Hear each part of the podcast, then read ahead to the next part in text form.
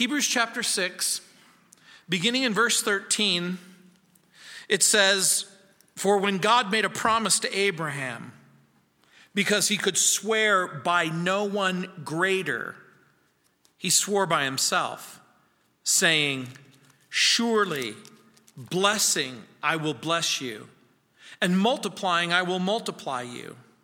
And so, after he had patiently endured, he obtained the promise. For men indeed swear by the greater, and an oath for confirmation is for them an end of all dispute. Thus, God, determining to show more abundantly to the heirs of promise the immutability of his counsel, confirmed it by an oath, that by two immutable things, in which it is impossible for God to lie, we might have strong consolation who have fled for refuge to lay hold of the hope that is set before us. This hope we have as an anchor of the soul, both sure and steadfast, and which enters the presence behind the veil, where the forerunner has entered for us, even Jesus having become high priest forever according to the order of Melchizedek. The writer of Hebrews began the chapter by making a strong appeal for the Hebrew Christians to grow up, to go forward, to advance in spiritual maturity. The admonition go forward, don't go backwards. Don't go over the same ground over and over again move towards maturity in verse 4. Then the writer addressed some important concerns about those who had tasted the heavenly gift, who had shared in the Holy Spirit, who had tasted God's word. For those who were tempted, tested, if you will, to return back to a life of Judaism or ritualism or religion, he was encouraging them that everything that you could possibly want or need is found in Christ. And the author illustrated the situation like a piece of land that when it's fruitful, it's blessed. When it is barren, it's cursed in verses 7 and 8. And so the writer basically says that he's confident that the warning doesn't apply to his readers. He now provides an anchor for spiritual maturity in verses 13 through 20. What is the believer's assurance? That the believer is actually experiencing spiritual growth, growing up, experiencing maturation. We have God's promises, he says in verses 13 through 18. The God of Israel promised to bless Abraham, and he did in verses 13 through 15. Our Heavenly Father promises to bless us, and He will, he says in verses 16 through 18. We have a Savior who is also a priest who dwells in the presence of God forever in verses 19 through 20. And since God is incapable of lying, we have a strong anchor for our soul. These promises provide strong assurances of both consolation and hope in verse 18. And so, elsewhere the apostle paul wrote to the corinthians in 2 corinthians chapter 1 verse 20 and he said for no matter how many promises god has made they are yes and so through him the Amen is spoken by us to the glory of God. It was Paul's way of saying, begin to count the promises that God has made to you. Begin to count the promises of redemption, salvation, reconciliation, forgiveness, hope, Start adding them up. Start thinking about them. And as you're thinking about them, remember in your mind that all of them find their fulfillment in Christ. your best chance of surviving life's storms, your best chance of making it through this life when you face trial, terror, disappointment, difficulty, storms are the promises of God. And so he begins with God's promise to Abraham. Look at verse 9. We're just going to briefly go over verses 9, 10, and 11 and, and 12. Just very quickly, I just want to remind you of the context. But, beloved, we are confident of better things concerning you. Yes, things that accompany salvation, though we speak in this manner. What manner is that? The warning. Why is the author confident of their spiritual condition? He says, I'm confident about you because I can point to your life, the very real life that you live. Not just what you profess to believe, but how you really live your life. How you get up in the morning, how you live throughout the day, how you go to bed at night, how you deal with one another. For God is not unjust to forget your work and labor of love, which you have shown toward his name, in that you have ministered to the saints and do minister. And we desire that each one of you show the same diligence to the full assurance of hope until the end. That you don't become sluggish, but imitate those who through faith and patience inherit the promises. Remember that the writer includes their work and labor of love, full assurance of hope, imitation through the faith and patience of the promises. Here's what he's saying You have a life full of love, you have a life full of hope, you have a life.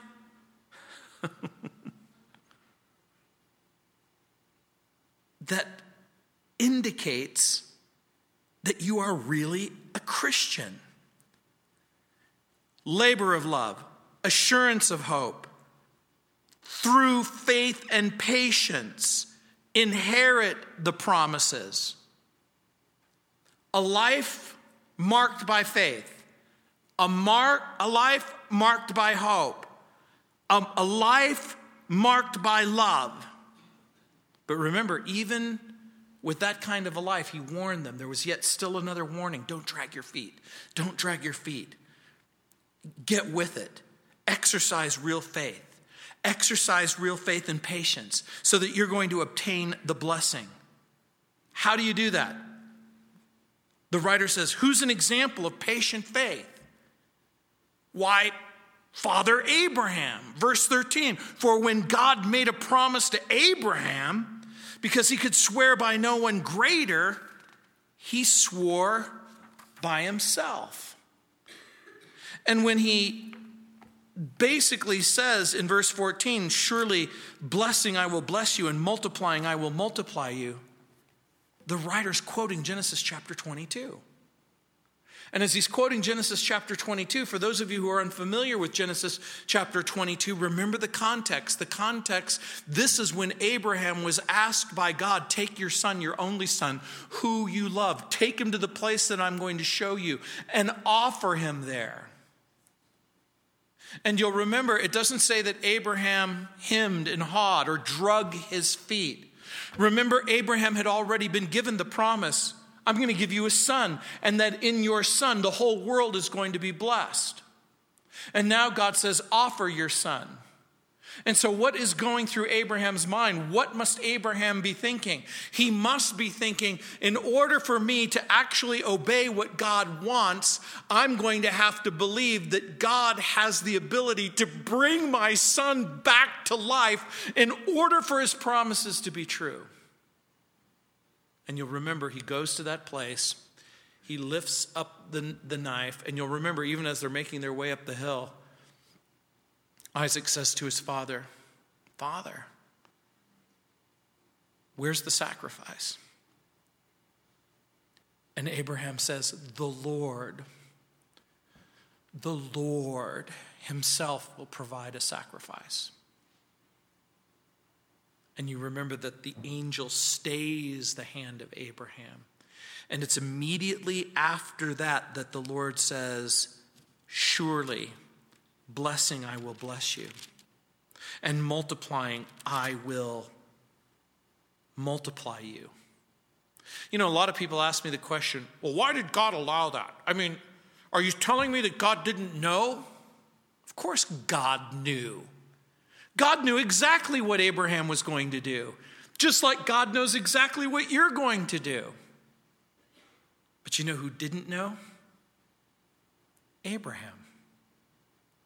And again, I've used the example over and over again of Rocky Balboa in the movie Rocky. Do you remember when he has to fight Apollo Creed for the heavyweight championship of the world. And he's talking with his manager, and then he's talking with his girlfriend, and he basically has to go through with the fight. And, and he just he, he says, I gotta know if I could go the distance. What do you need, Rocky? I, I gotta know. I gotta know if I could go the distance. And there's only one way that he's going to find out that he gets to go the distance. Have you ever said in your heart, Do I really believe this? Do I really believe what the Bible says about Jesus? Do I really believe what the Bible says? Do I really believe that Jesus came and that he died on a cross and he rose from the dead? Do I really believe that when God makes a promise that he keeps the promise and that when Jesus said, I'm the resurrection and the life and he that believes in me even if he were dead yet shall he live? Do I really believe that when, when Jesus said, For God so loved the world that he gave his only begotten Son, that whoever believes in him wouldn't perish? Do I really believe that when God makes a promise, he'll keep the promise? Bob Dylan used to sing, God don't make promises he don't keep. In the song, he says, you got some big dreams, baby, but in order to dream, you still got to be asleep. And then he says, When you going to wake up? When you going to wake up? Strengthen the things that remain. He said, counterfeit philosophies have polluted all of your thoughts. Karl Marx has you by the throat, and Henry Kissinger's got you tied up into knots. When you going to wake up? When you going to wake up? He says, You got innocent men in jail. Your insane asylums are filled. You got unrighteous doctors dealing drugs that will never cure your ills. When you going to wake up? When you going to wake up? Do you believe the promises? Bill Clinton said something remarkable. He said, The road to tyranny we must never forget begins with the destruction of truth. I'll never forget that. The road to tyranny begins with the destruction of truth. You know what he said is that's true. And then he said, nearly everyone will lie to you given the right circumstances. And we know that's true. But the writer of Hebrews says, under no circumstance, under no circumstance will God lie to you. God won't lie to you. There is one who will not lie and never lie and can never be found lying. My friend Doug Groothuis says, Everyone may be entitled to his own opinion, but everyone is not entitled to his own truth. Truth is but one. And we can speak of God's glory and we can speak of God's goodness and His grace and His holiness and His knowledge and His love and His patience and His power. But when you speak of all of those things, all of those things inform the reality that God tells the truth. The Bible says that the Holy Spirit is the Spirit of truth. The Bible says that Jesus said, I am the way, the truth, and the life. C.S. Lewis said, A man can no more diminish God's glory by refusing to worship him than a lunatic can put out the sun by scribbling the word darkness on the walls of his cell. And no one, no one can call God a liar. This is why Paul wrote in Romans chapter 3, verse 4 let God be true, but let every man be a liar. As it is written, that you may be justified in your words and may overcome when you're judged. Paul argues our unrighteousness demonstrates the righteousness of God. And guess what every lie does? It authenticates that what God says is true. God is true. God tells the truth. And you know, sometimes we lie to ourselves. We hear the voice of Satan. It, this isn't possible. God says, no, all things are possible, Luke 18 27. I'm too tired. Jesus says, No, I'll give you rest, Matthew 11. We say, Nobody really loves me. And Jesus says, No, I love you, John 3 16. John 13 34. We say, I can't go on. But God says to Paul in 2 Corinthians 12 9, My grace is sufficient. You can go on. I am going to give you the grace and the support that you are going to need in order to go forward. And so now we understand when, when the Lord says to Abraham, Surely blessing, I will bless you, and multiplying, I will multiply you. And so the author recounts that story and gives that promise. And so then we look back on history. Did God bless Abraham? The answer is yes. Did he keep his word? Did Sarah and Abraham give birth to a son, Isaac? Yes. Did Isaac give birth to a son, Esau and Jacob? Did Jacob become the father of a lot of kids? Did those kids become a great tribe? Fast forward into the future, there's a nation that is established, and further promises are made. In verse 15, it says, And so, after he had patiently endured, he obtained the promise.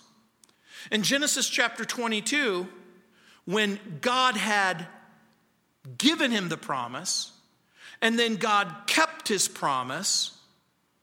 Let me ask you a question Did Abraham patiently endure? The text says so. The text says he did. Did he obtain the promise? God's prom- promised Abraham a seed, he received the seed. God promised Abraham a child through whom a, a nation of people would be born, he received that child. God promised a land in which they could live. They eventually received that land in part. All Abraham had to do was believe. That's all he had to do. He just simply had to believe that what God said was true. I'm going to ask you another question Did he stumble? Did he fall? Were there some setbacks? We know of at least two occasions when he lies about his identity concerning his hot, very hot wife, Sarah, who, even at the age of 70, made men's hearts melt. So, does he lie once? Yes. Does he lie twice? Yes. Did God keep his promises to Abraham even though he stumbled and fell? Yes. Wiersbe again says, quote, after all, the covenants of God do not depend on the faith of the saints for their certainty. They depend on the faithfulness of God. God verified the promise of Genesis 22, 16, and 17 by swearing, by swearing, by swearing by himself, and that settled it. Abraham did not receive the promised blessing because of his own goodness or his own obedience, but because of the faithfulness of God. Abraham experienced many trials and many testings, unquote.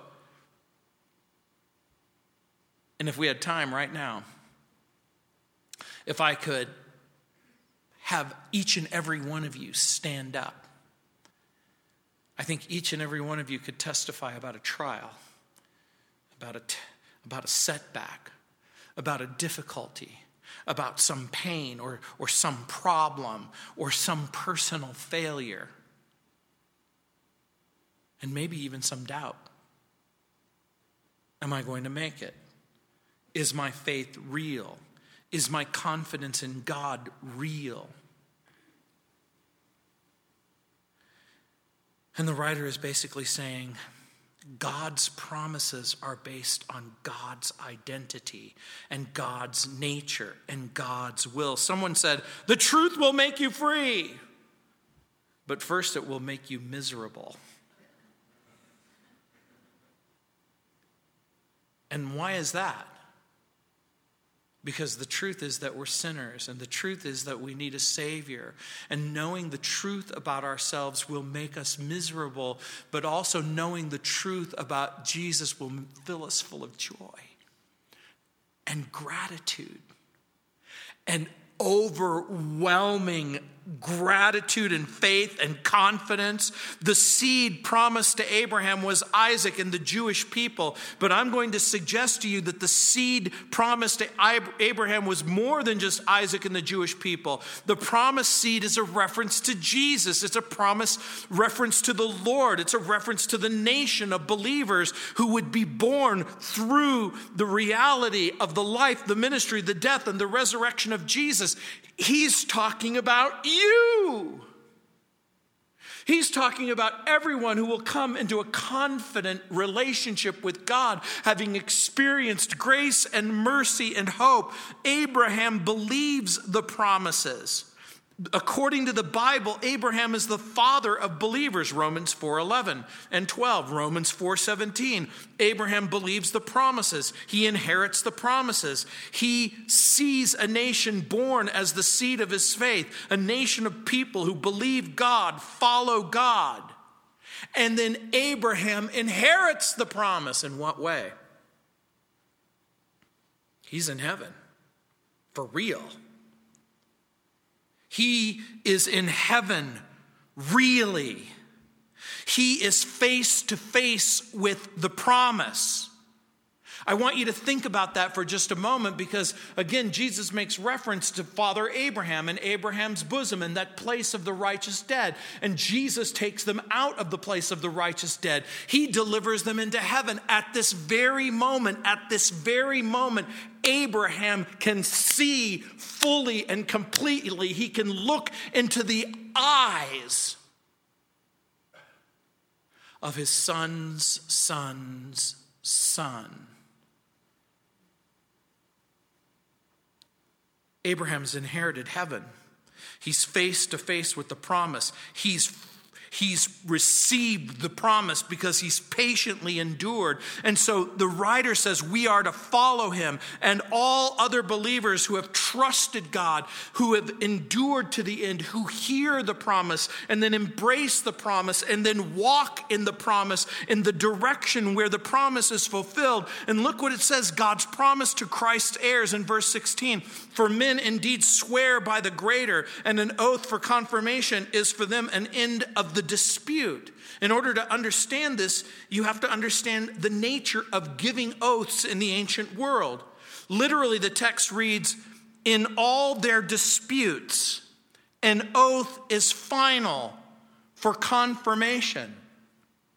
In our culture and society, you're supposed to be able to say, when the judge or the bailiff or whoever it is in a court of law says, Lift up your hand, swear, I swear to tell the truth, the whole truth, and nothing but the truth, so help me God.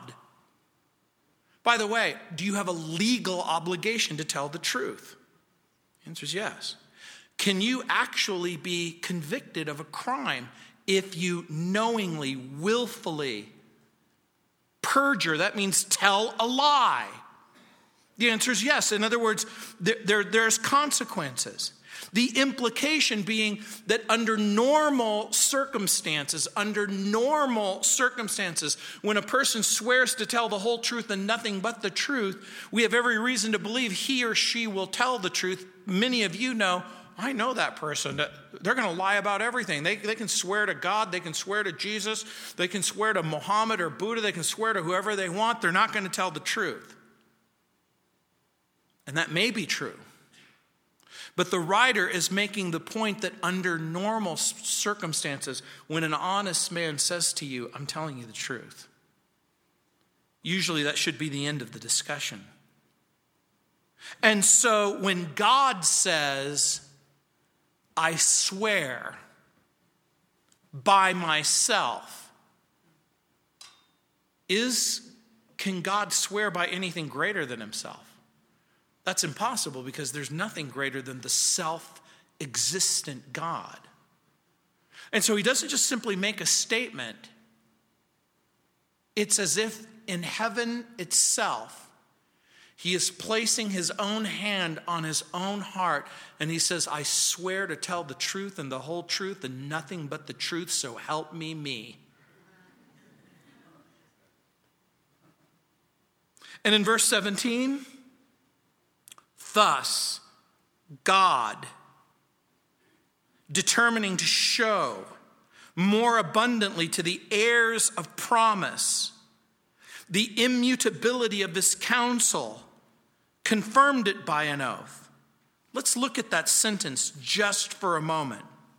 The writer spells out clearly that God was going to use Abraham as a timeless example of what he is willing to do for the heirs of promise. Thus, God determining to show, to show, to show who?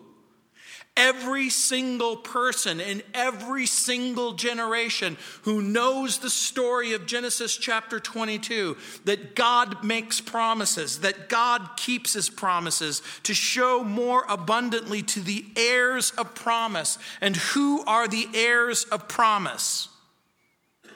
Is this the physical children of, of Abraham? Is this Isaac, Jacob, and Joseph and the rest? Is this the spiritual children of Abraham? In verse 18, we discover that the heirs are those who have fled to God in Christ to find refuge. The heirs of the promise are everyone who have embraced the promise and come into a right relationship with, with God in Christ. Jesus is the promise. And so the heirs of the promise are every single person who believed that what God said to Abraham is true because Jesus came into the world and he made good on his promise. And what exactly is that promise? a trouble free life, a pain free life, a drug free life, a disease free life, a life where there's no pain or no sorrow or no difficulty. No, the promise. The promise, the promise is a promise to the promise of salvation. And the writer wants you to know just what a big promise that is. You mean there might be pain in my life? Yeah. You might there, there might be trouble in my life? Yeah. You might mean there might be difficulty, sorrow, separation, difficulty. The answer is yes, yes, and yes. So, what, what exactly are you promising? It's that you can have your sins forgiven. It's that you can experience God's grace and mercy and that His love, that you can have an unending hope, a hope that never ends, that you get to go to heaven, that your sins are washed and cleansed. And the reality is that this world isn't everything, it cannot be everything. Jesus is the promise. There is no promise of salvation to the unbeliever. There is no promise of salvation to the make believer. There is no promise of salvation for those who reject Christ or refuse to embrace Christ. There is no salvation for the person who doesn't believe that, that when God made a promise to Abraham that he kept the promise. For the person who doesn't believe that Jesus is the fulfillment of that promise. And that everything that Jesus said and did, if they don't accept what Jesus said and did, then they're not those who possess the promise. Jesus is the promise. And all the promises of God find their ultimate meaning and significance in Christ. The blessings and the benefits flow from the ministry of Christ. It's the work of Christ. It's the death of Christ. It's the resurrection of Christ. So, why did God allow the trial and the difficulty? Why did God allow Abraham to experience setback after setback after setback? So that future generations would know that no matter how impossible the situation, God's going to keep his word. So that future generations would know that God's counsel will stand. So that future generations would know that God's covenants are true. So that future generations would know that God's promises are certain. The word immutable is a word that means not subject to change. And so in verse 18, when it says that by two immutable things, two things that can never change under any circumstance, in which it is impossible for God to lie, what never changes? God never lies we might have strong consolation who fled for refuge to lay hold of the hope set before us. What are the two immutable things? Number one, the promise that God made to Abraham when God said, You're going to have a seed and all the nations of the planet Earth are going to be blessed in that seed. Is he talking about the Jewish people? No. He's talking about a Jewish person, Jesus. Do you see, have, have, has the planet Earth benefited from the presence of the Jewish people? The answer is yes. But what does God have in mind?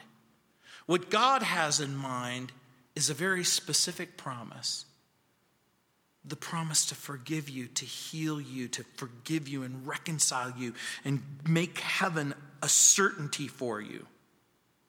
So the oath that rests on the promise is attached to the very being and the very nature of God the writer is making the statement that in order for God to lie, which he can't, he would cease to be God. If God failed to keep his promise, if God ever lied, then reality itself would cease to exist. The chair that you're sitting on, or wherever you happen to be, would evaporate right in front of you.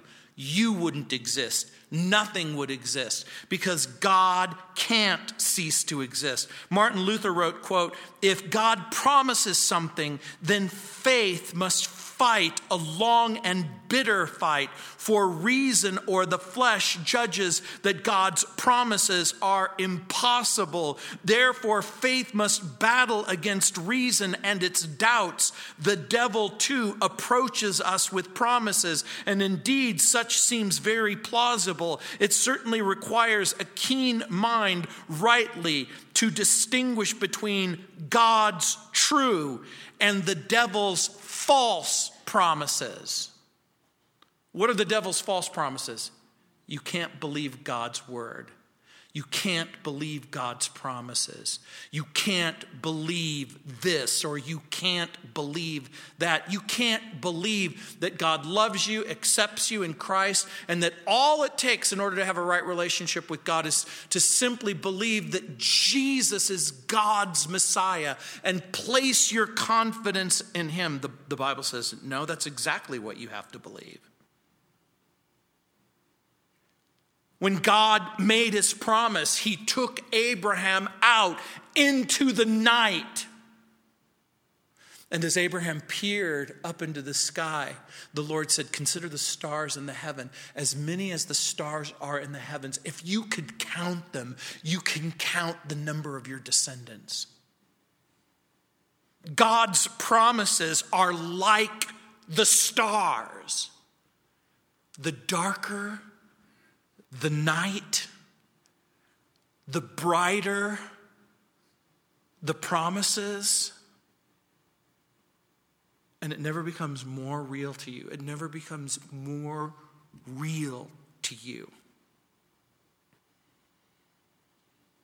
than when the trials and the storms and the difficulties come.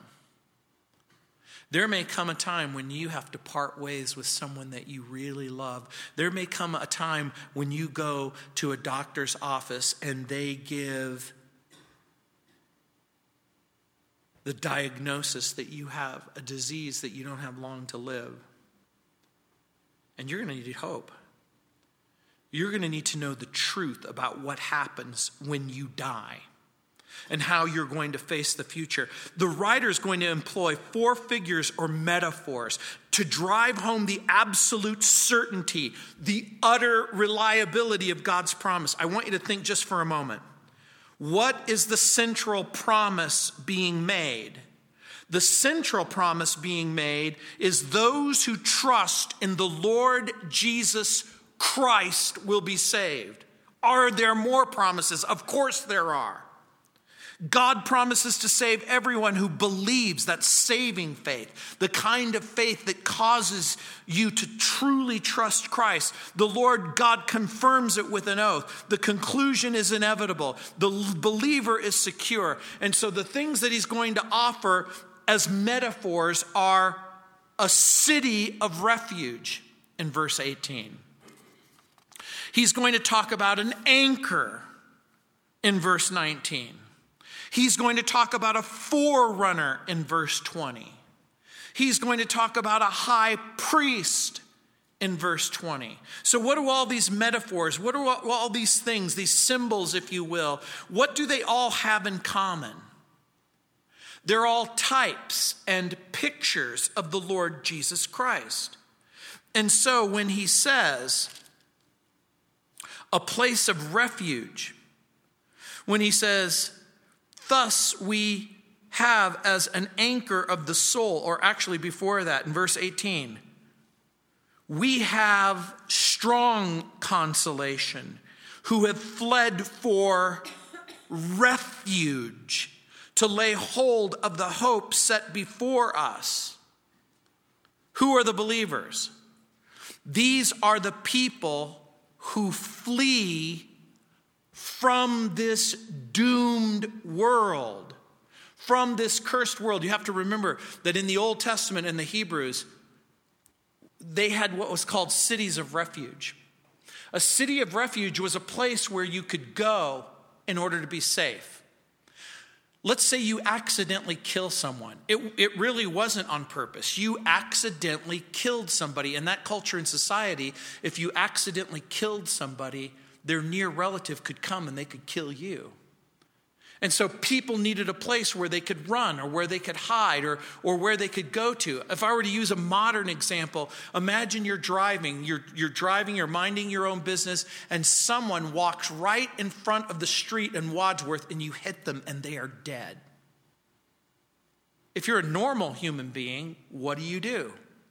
You call for an ambulance, you call the police, you get help.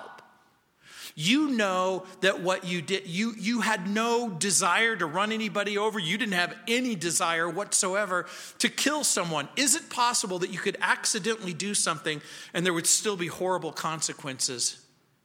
The answer is yes. Do we live in a broken world? Yes. Do we live in a doomed world? Yes, the true believer runs from sin and this doomed world into the kingdom of God, into the place of refuge, more accurately, into the arms of the person who will give you refuge. And so, part of what the New Testament is inviting you to do is not just to simply run away from this wicked, broken, hurt, doomed world, it's to run into the arms of Jesus and to find in Jesus a place of refuge. What does God do for the person who needs a place of shelter, who needs a place to hide, who needs a place where they can be safe. Jesus says, I'll be that place. I'll be that person. He provides himself. This hope we have as an anchor of the soul, both sure and steadfast. So he uses the image of a place of refuge and then he uses the image of an anchor. We have this hope as an anchor of the soul. So, what is the anchor of our soul? The unchanging Word of God and the unchanging person of God. I want you to think this through. If God's Word is unchanging, and if God is unchanging in his identity, are his promises unchanging? That's exactly right. And so here's part of the point the anchor of your soul is the unchanging God. The anchor of your soul is his unchanging word. The anchor of your soul are his sure promises, which must come to pass because we have his oath. Now, I want you to pause for a moment. I dare you, I dare you to imagine something more secure, something more certain.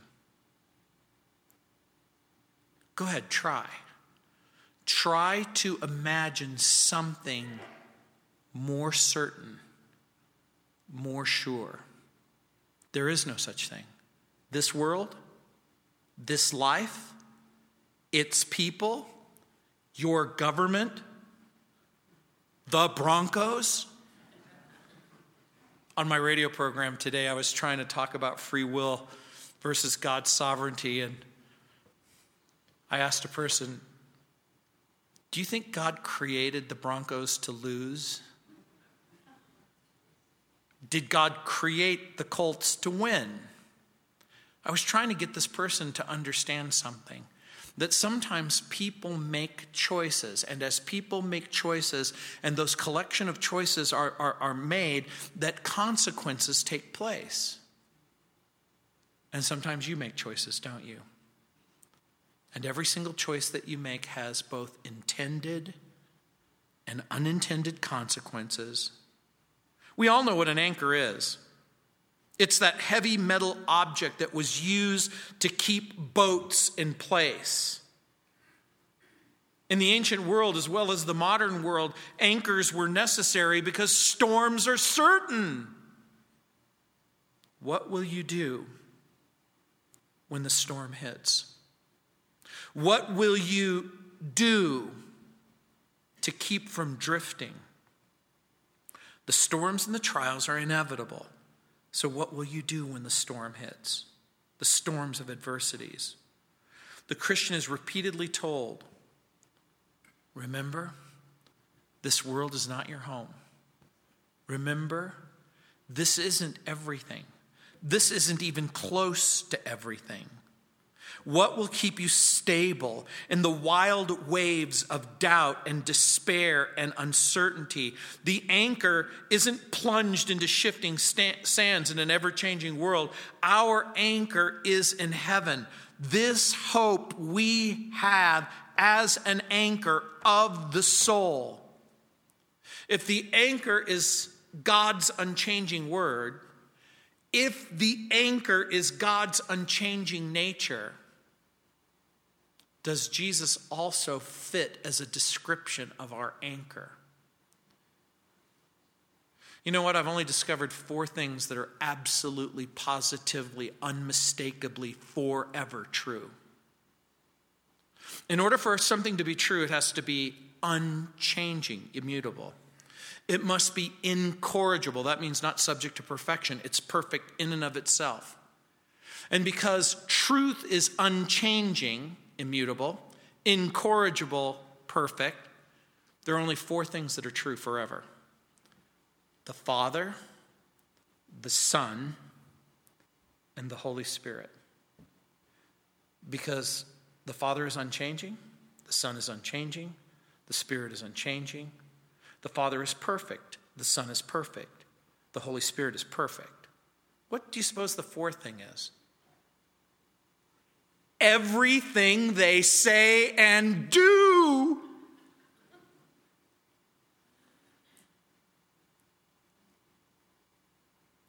the chapter is, is not meant to frighten saints into thinking that they've lost their salvation. Does the chapter warn against unbelief? Yes. Does the chapter warn about unrepentance? Yes. But the whole point of the chapter is that the unbeliever doesn't have to remain an unbeliever and the unrepentant don't have to remain unrepentant. We have hope. Our hope is anchored in eternity. Now, look what it says at the end of verse 19 which enters the presence behind the veil. What's behind the veil? his presence. What is the veil? Remember, it was the large curtain that hang, uh, hung in the temple, in the, in the tabernacle, in the wilderness, and in the temple. There was a gigantic curtain. What's behind the curtain? Our hope. What's behind the veil? Our Savior. What's behind the veil? His presence. And if He's there, this is what the writer is saying. If he's there, you're there. You're there. Paul will write in Ephesians that we're seated in heavenly places. You're there. The Bible says if Christ is in you and you are in Christ, then you are where Christ is. This is what the Bible is saying. You might think that you're in Littleton, Colorado. You might think that you're at Calvary. You might think that you're in sitting in a chair and all of that's true. You're at Littleton, you're sitting in a chair. But according to the Bible, you're in heaven. You're there right now. You're there with Him. And so, whatever your trial, whatever your difficulty, whatever your setback, whatever your pain, whatever your loneliness, whatever the temporary reality is that you're facing right now, the writer of Hebrews is saying, You're in heaven right now. You're there. You're with Him. Now, I, I want you to think this through.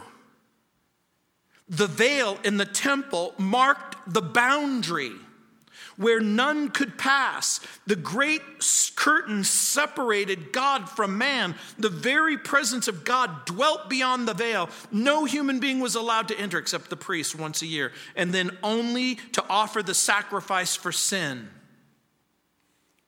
And according to the New Testament, when Jesus died on the cross, when he died on the cross for your sin, the Bible says that the earth shook. And when his voice said, It is finished, and he dismissed his spirit, according to the Bible, the veil was torn from the very top to the very bottom, as if an invisible hand reached from heaven and tore the veil in half.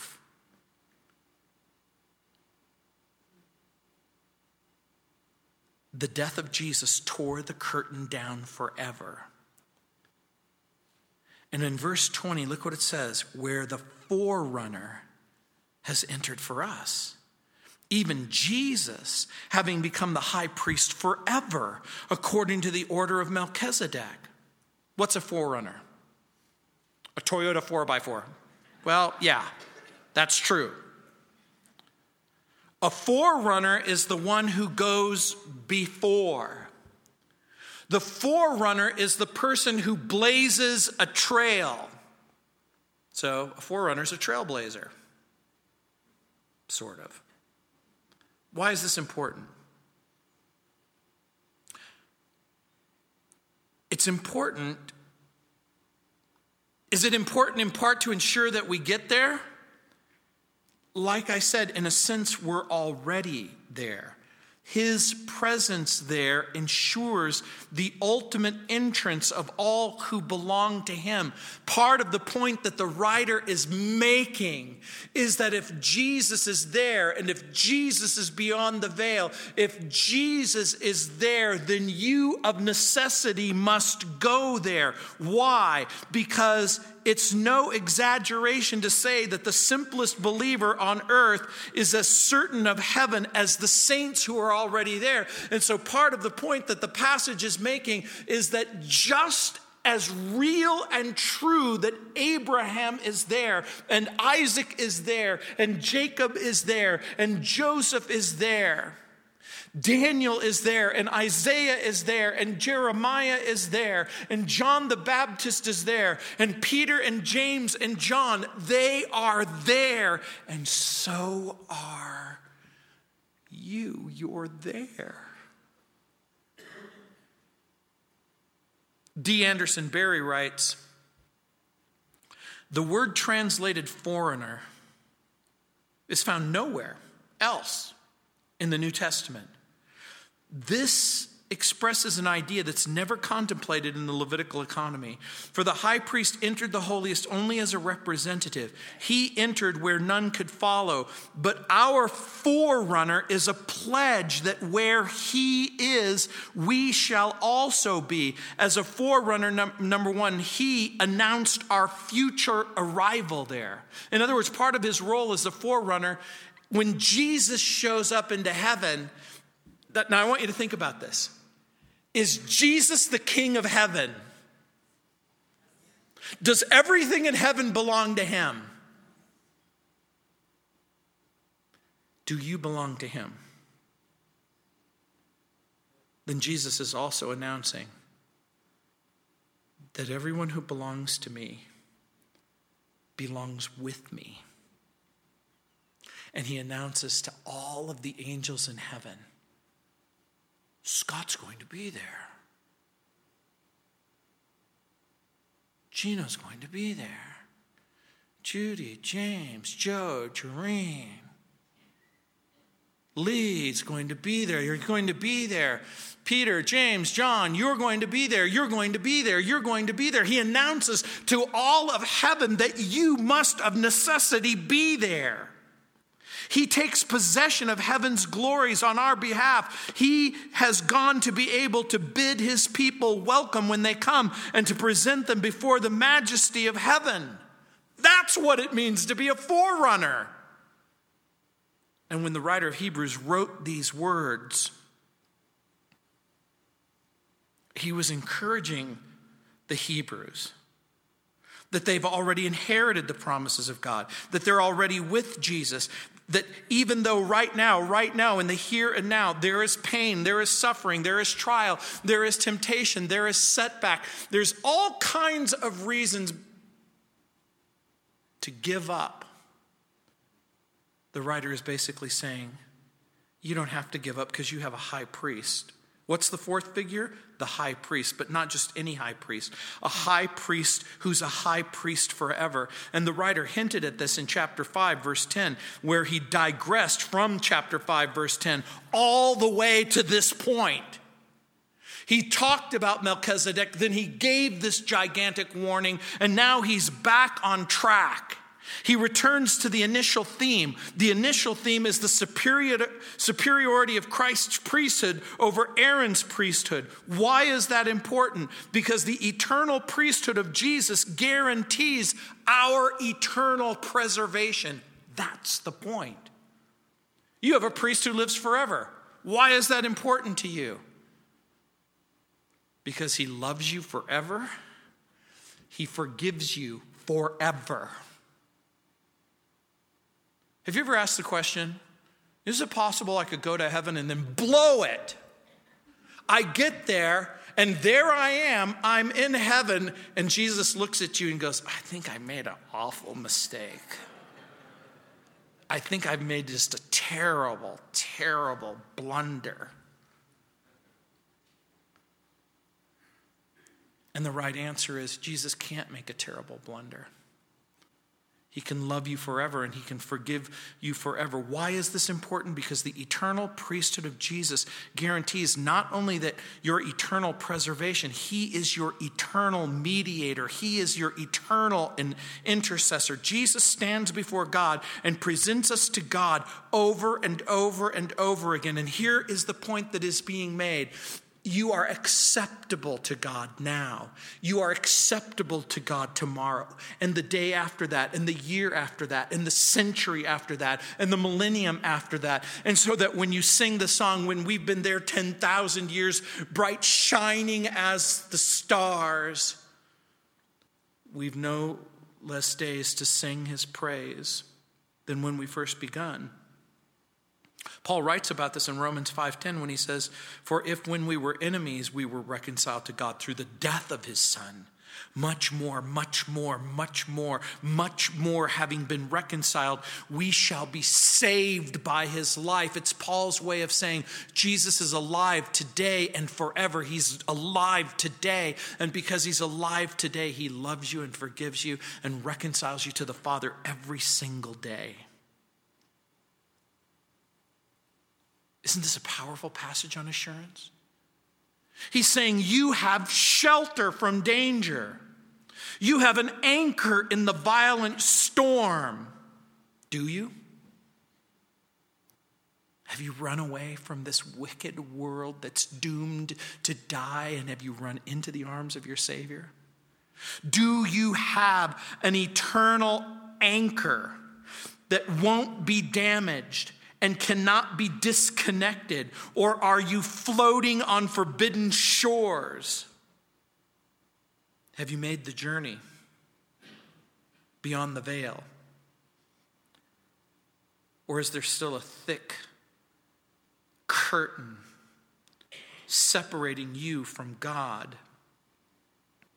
Do you have a high priest, a mediator, an intercessor? Do you have hope? Paul says, Romans 8 24, for we are saved by hope, but hope that is seen is not hope. For what a man sees, why does he yet hope? And this is what the writer of Hebrews is saying. Did Abraham at first see the promise? No. Did he believe the promise?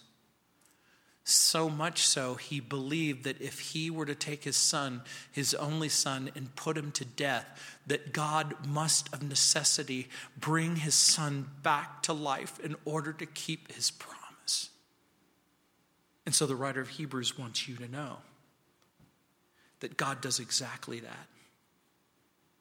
He allows his own son his only begotten Son to die for you. And then he brings him back to life. Do you have an unchanging hope and an unchanging God and his unchanging word? If you've ever said, I can't figure it out, the Bible promises, I'll direct your steps. Proverbs 3 5. Well, I'm not smart enough to figure this out. I'll give you wisdom the Bible says. It's not worth it. The Bible says, I'll make it worth your while.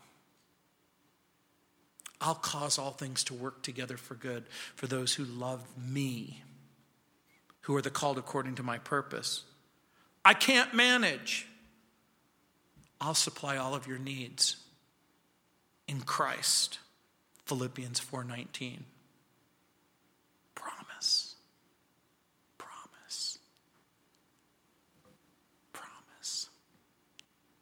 Let's pray. Heavenly Father, thanks for this wonderful chapter.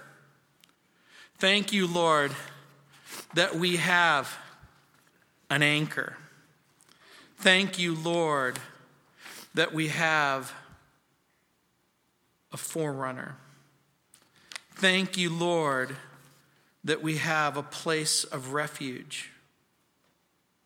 A place of refuge, an anchor a priest, a forerunner. The answer. to everything that we need or everything that we will need. And so, Lord, cause us, cause us, cause us. Remind us, remind us, remind us. When we think we're here, remind us, remind us, remind us that you've already established us in heaven. It's not just a hope, it's a certainty for everyone who loves you and trusts you. In Jesus' name, amen. Let's stand.